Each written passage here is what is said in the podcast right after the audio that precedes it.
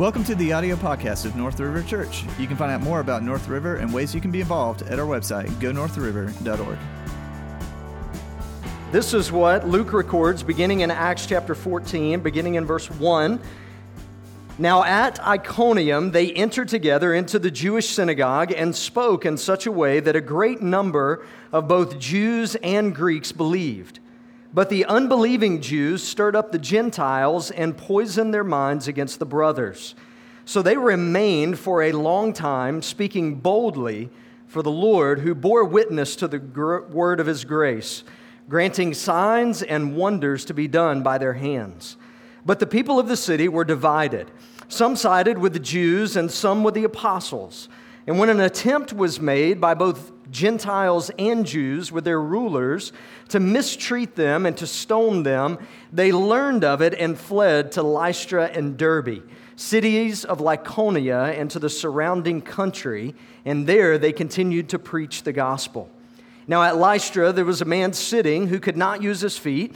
He was crippled from birth and had never walked.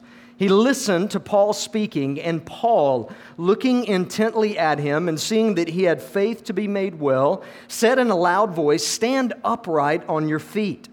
And he sprang up and began walking. And when the crowd saw what Paul had done, they lifted up their voices, saying in Lycaonian, The gods have come down to us in the likeness of men. Barnabas they called Zeus, and Paul Hermes, because he was the chief speaker. And the priest of Zeus, whose temple was at the entrance to the city, brought oxen and garlands to the gates and wanted to offer sacrifice with the crowds. But when the apostles, Barnabas and Paul, heard of it, they tore their garments and rushed out into the crowd, crying out, Men, why are you doing these things? We also are men of like nature with you, and we bring you good news that you should turn from these vain things to a living God he made heaven and earth and the sea and all that is in them. In past generations, he allowed all the nations to walk in their own ways. Yet he did not leave himself without witness. For he did good by giving you rains from heaven and fruitful seasons, satisfying your hearts with food and gladness. Even with these words, they scarcely restrained the people from offering sacrifice to them. But Jews came from Antioch and Iconium and having persuaded the crowds, they stoned Paul and dragged him out of the city, supposing that he was dead.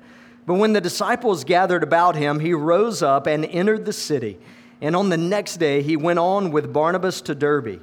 And when they had preached the gospel to that city and had made many disciples, they returned to Lystra and to Iconium and to Antioch, strengthening the souls of the disciples, encouraging them to continue in the faith and saying that through many tribulations we must enter the kingdom of God.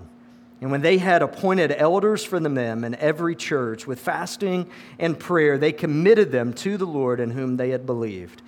Then passed, they passed through Pisidia and came to Pamphylia. And when they had spoken the word in Perga, they went down to Attalia. And from there they sailed to Antioch, where they had been commended to the grace of God for the work that they had fulfilled. And when they arrived and gathered the church together, they declared all that God had done with them and how he had opened the door of faith to the Gentiles. And they remained no little time with the disciples. Father, we ask this morning that you would open our eyes, that we would be able to see, that you would open our ears, that we would be able to hear, and that you would open our hearts and our minds, that we would be ready to respond to your word and to your spirit. We ask all of this in Jesus' name. And everyone said, Man, it is so good to finally hear that out loud and not pretend that you're saying that with me on the screen. You know, as we walk through Acts chapter 14, as we have been walking our way through the entire book of Acts, we've been reminded of the mission that Jesus had left his disciples with. That mission was to make disciples of all nations, to preach the gospel of Jesus Christ so that men and women, boys and girls, would trust in him for salvation. That was beginning in Acts chapter 1, and we've seen the church, we've seen specifically the apostles fulfill the mission that Jesus had left them with. And we're going to continue to see that even as we look at Acts chapter 14 this morning. If you're taking notes, write down this main idea of the text. When we faithfully fulfill the mission of God, we join the ever expanding movement of the King of, kingdom of God in this world. When we faithfully fulfill the mission of God, we join the ever expanding movement of the kingdom of God in this world. Now, I want to walk through the text in the few minutes that we have to do that, and I want you to look at verses 1 through verse 7 and notice the burden of a mission. Now, it's interesting as you look through the first seven verses and you encounter, once again, as we kind of saw the transition from Peter being the primary focus in the early church to now Saul, who was converted in Acts chapter 9, now the Apostle Paul, the one who is taking the message of the gospel to the Gentiles. Paul and Barnabas have a burden to fulfill the mission that Jesus had left his church with so much so that they were willing to endure whatever persecution came up so that they could proclaim the message of the gospel. Now, just think about this with me this morning. I know that it is warm in here, but at least you weren't stoned coming in, right? That's kind of helpful. It's kind of helpful that you're not dead in this moment. But that's what Paul and Barnabas were enduring. There were some who had received the message gladly, but every place that they went, there were others who were doing everything that they could to stop the spread of the gospel in the world. And so they would come up against them. They would make up stories about them. They would do everything that they could to stop the spread of the gospel. But I want you to notice that Paul and Barnabas had a burden to fulfill the mission, the mission of making disciples. In fact, I would make this argument that was their primary objective in life. That was what they were primarily focused on. They weren't really worried about a lot of other things that were taking place. Things taking place in the culture, things taking place even personally. Their primary mission of their lives was to fulfill the mission of God that when Jesus left this earth and gave us the mission to make disciples, they took that mission seriously. There was nothing else that combined to fulfill their attentions. This was their sole objective in life. Not only was there a burden of a mission, but there was a blessing of a miracle in verses 8 through 18.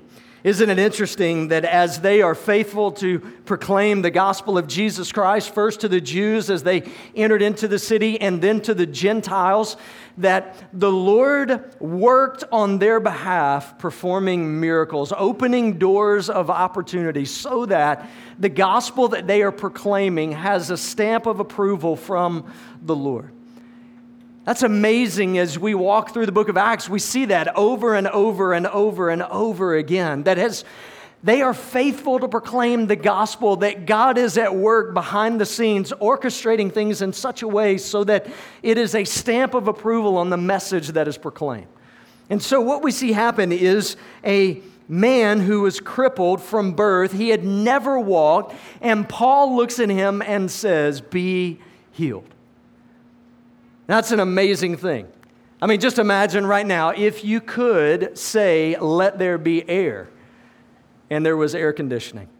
I mean, like that quickly. It just turned on and it got 72 degrees in here. Amen? But that's exactly what happened in the text. As they are proclaiming the gospel of Jesus Christ, we see that this man that they encounter on the streets is crippled and they are able to, with the word, Simply speak, and he is healed. Now, things go a little bit awry at that point. I don't know if you catch that in the text, but what happens at that point in time is the townspeople, the people who are watching this, look and say, the only person that could do something like that must be a God. And so we need to worship Paul and Barnabas. They didn't recognize, and Paul and Barnabas are going to be quick to point their attention not to themselves, but to point their attention to the Lord and say, No, this is not our power that made this take place. In fact, this is the power of the Lord at work. Listen to the message of the gospel as we proclaim it. Not only do we see the burden of a mission in verses 1 through 7 and the blessing of a miracle in verse 8 through 18, but here's the third thing we see the birth of a movement, verses 19 through verse 28. See, the problem is when the gospel of Jesus Christ is proclaimed, and as we talked about last week, that the hope of our nation, the hope of the world, is not in some political stance or in some law that's enacted. The hope of the world is the gospel of Jesus Christ. And so, in this instant, as the gospel of Jesus Christ is proclaimed, it says that Jews came up persuading the crowds to turn against Paul and Barnabas. And so they drag Paul out of the city and they stone him and they leave him thinking that he's dead. And I love the way the text says, and then he got up. His mission wasn't fulfilled. And if you notice, not only does he get up, but if you had just been stoned for proclaiming the gospel of Jesus Christ, you may be tempted in that moment to kind of reassess a bit, to think, hmm, that didn't turn out well the last six times I did that. So let me do something different. But that's not at all what happens. In fact, we see the movement of the gospel continue to flood into the Gentile nations that Paul and Barnabas, even in the midst of persecution, even in the midst of walking through difficulty, that they are committed to proclaim the gospel of Jesus Christ. And amazingly, churches are birthed during this season. Leaders are raised up during this season. They go back to the churches that they had previously planted. And as they're going, they are continuing to proclaim the gospel of Jesus Christ. Hear me today. We are sitting here right now because of the ministry of Paul and Barnabas and the movement that resulted called Christianity. It's the reason that we are here. It's the reason that we exist as a church, not just to stand on their shoulders and to enjoy what we are able to enjoy as the church, but to continue to fulfill the mission that Jesus has called us to fulfill. So this morning, that's what we see in the text.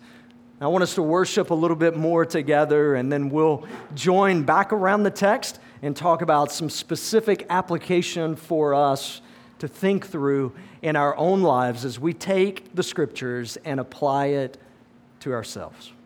So let's walk back through for a few minutes together, Acts chapter 14, and think through some specific application in our own lives. As we look at the text, as we think about this main idea that when we faithfully fulfill the mission of God, we join the ever expanding movement of the kingdom of God in this world. So let me say to you, believer, that when you trusted Jesus Christ as your Savior, you joined a movement. That movement is the spread of the gospel on this planet. And ever since Jesus' death and resurrection, and the fact that he gave his disciples a mission to fulfill, that has been the movement that has spread throughout the world. That is the movement that you join when you profess Jesus Christ as your Savior. And for us, if we've trusted in Him as our Savior, He has called us to fulfill the mission that He left His church to fulfill. Which means for every single one of us, we should take the same posture towards Jesus' mission as Paul and Barnabas. Meaning that we give ourselves totally to proclaiming the gospel of Jesus Christ and seeing disciples made for him. Now, think about that with me for just a little bit. Who do you know that is in your circle of influence that you interact with, maybe at work, maybe it's one of your kids that you interact with in the home, maybe it's a family member or a parent or a child, whatever that looks like? Who do you know that needs to hear the truth of the gospel of Jesus Christ? Who can you, leaving here today, not just say, Wow, I'm glad I got to go to church, but to walk out of here and say, I have a mission this week. And that mission is to make the gospel of Jesus Christ known to this person. And for you this week, I am confident that you will have an opportunity, if you'll take advantage of it, to share the gospel of Jesus Christ with one of those people in your lives. You see, for us as believers, we don't have another option. Living out the Christian life doesn't just mean living a godly life, doing the right things. It means abandoning ourselves for the mission that God has called us to fulfill. And you look at your life and you say, Well, I'm a police officer, or I'm retired, or I work for a large company or I work for myself. What? Well, that's my job. That's what I do. And I want to challenge you on that. That is your vocation. That is not your calling as a believer. That's your job. That's not your focus. Your focus, your calling as a fellow believer is to make the gospel of Jesus Christ known. Meaning that you look at your workplace not as a workplace, but as a mission field. That you look at the neighborhood in which you live not as a neighborhood, but a mission field. That you look at your crazy neighbor not as just a crazy neighbor, sometimes they are, but you look at them as an opportunity for you to share the gospel of Jesus Christ. So, for us as believers, we also should have the burden of fulfilling the mission that God has called us to fulfill. Now, we see that burden in the text, and then we see that as Paul and Barnabas are seeking to fulfill that mission, that God shows up and works. And here's the wonderful news we are not called to fulfill the mission in our own strength and in our own power. That's good news. Because you and I don't have the greatest words. You and I don't have the greatest life that backs up what we're preaching or what we're proclaiming. You and I don't have all the arguments down pat. You and I sometimes don't encounter people in the right way. But I want you to notice this that before you ever speak a word to someone to share the gospel of Jesus Christ with them, that God is already at work in their heart. That parents, when you seek to teach your kids the ways of the Lord, that God is already at work in them.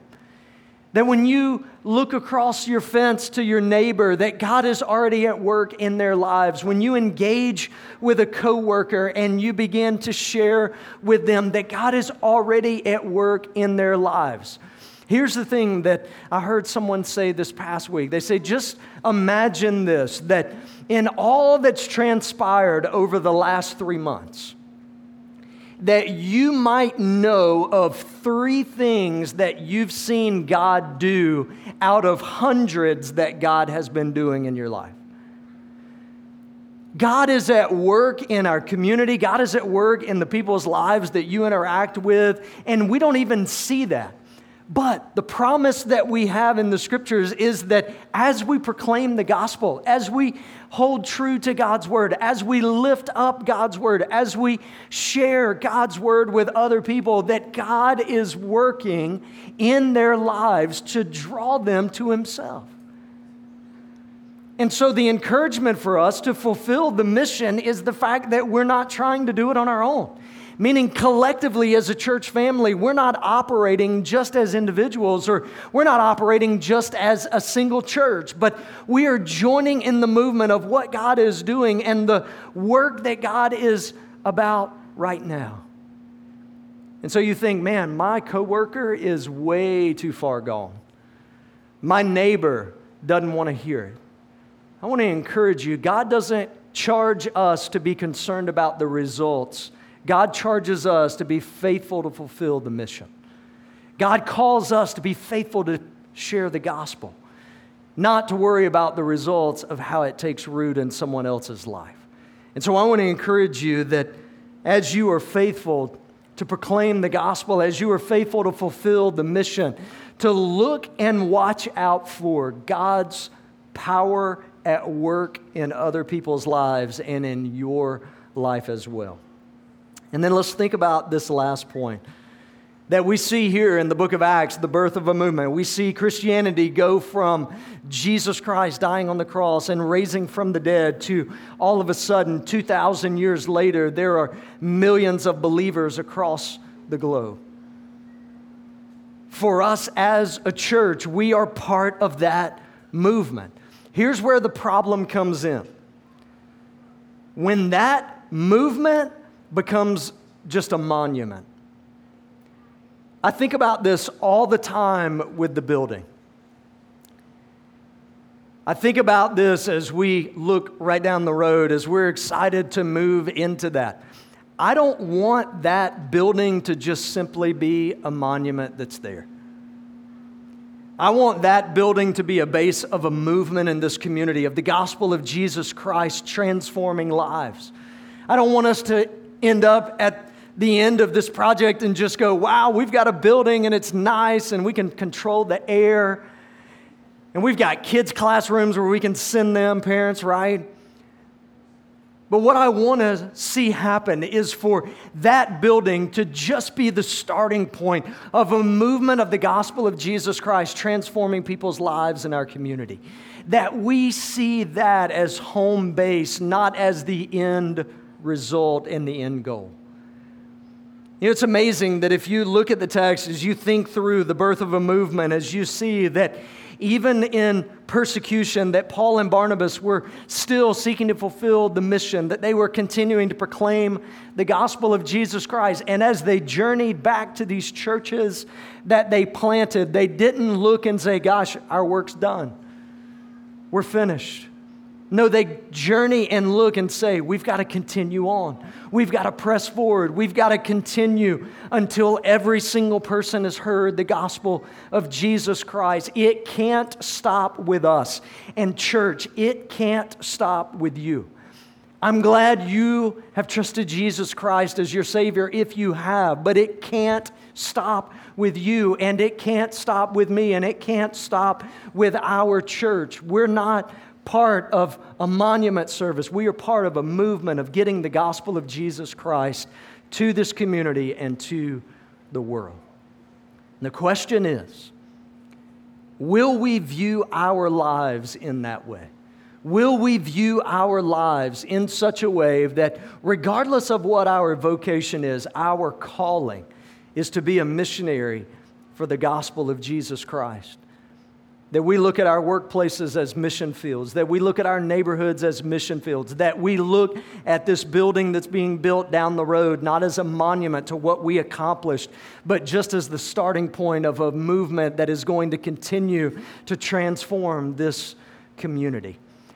It's up to us to commit to that. The natural tendency is to drift in the other direction to become complacent, to become content, to look and say, wow, we've accomplished something, and never see what God could do. And, church family, I want to see what God can do. I don't want us to settle. I want us to look and to say, we're just beginning this journey that God has called us to fulfill in this community.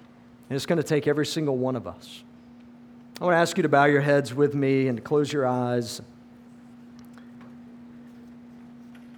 As we get ready to close out this service and to sing as we finish up, maybe you're here this morning and as we've talked about the gospel of Jesus Christ, the fact that Jesus died on the cross for our sins and was raised from the dead on the third day, securing salvation for us. Maybe you sitting here this morning or you watching online right now, you've never taken the step of trusting in Jesus Christ as your Savior. And maybe for you, that needs to be the step that you take today.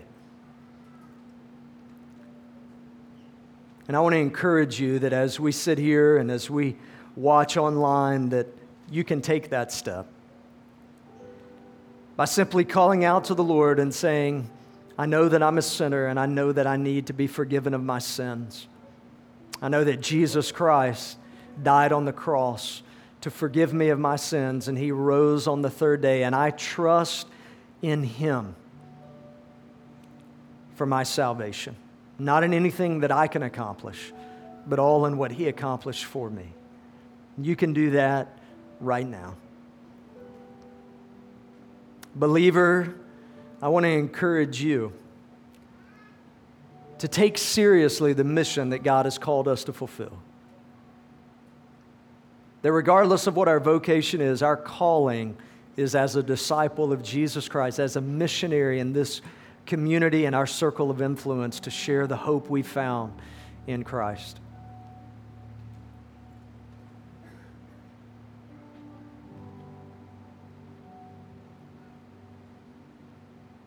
Who is it that you know? Their name pops up in your head right now that needs to hear who Jesus Christ is and what He's done in your life.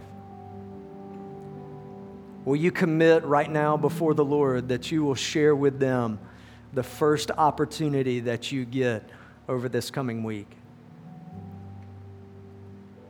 Parent, will you commit to continue to share the gospel with your kids until they come to saving faith in Jesus Christ?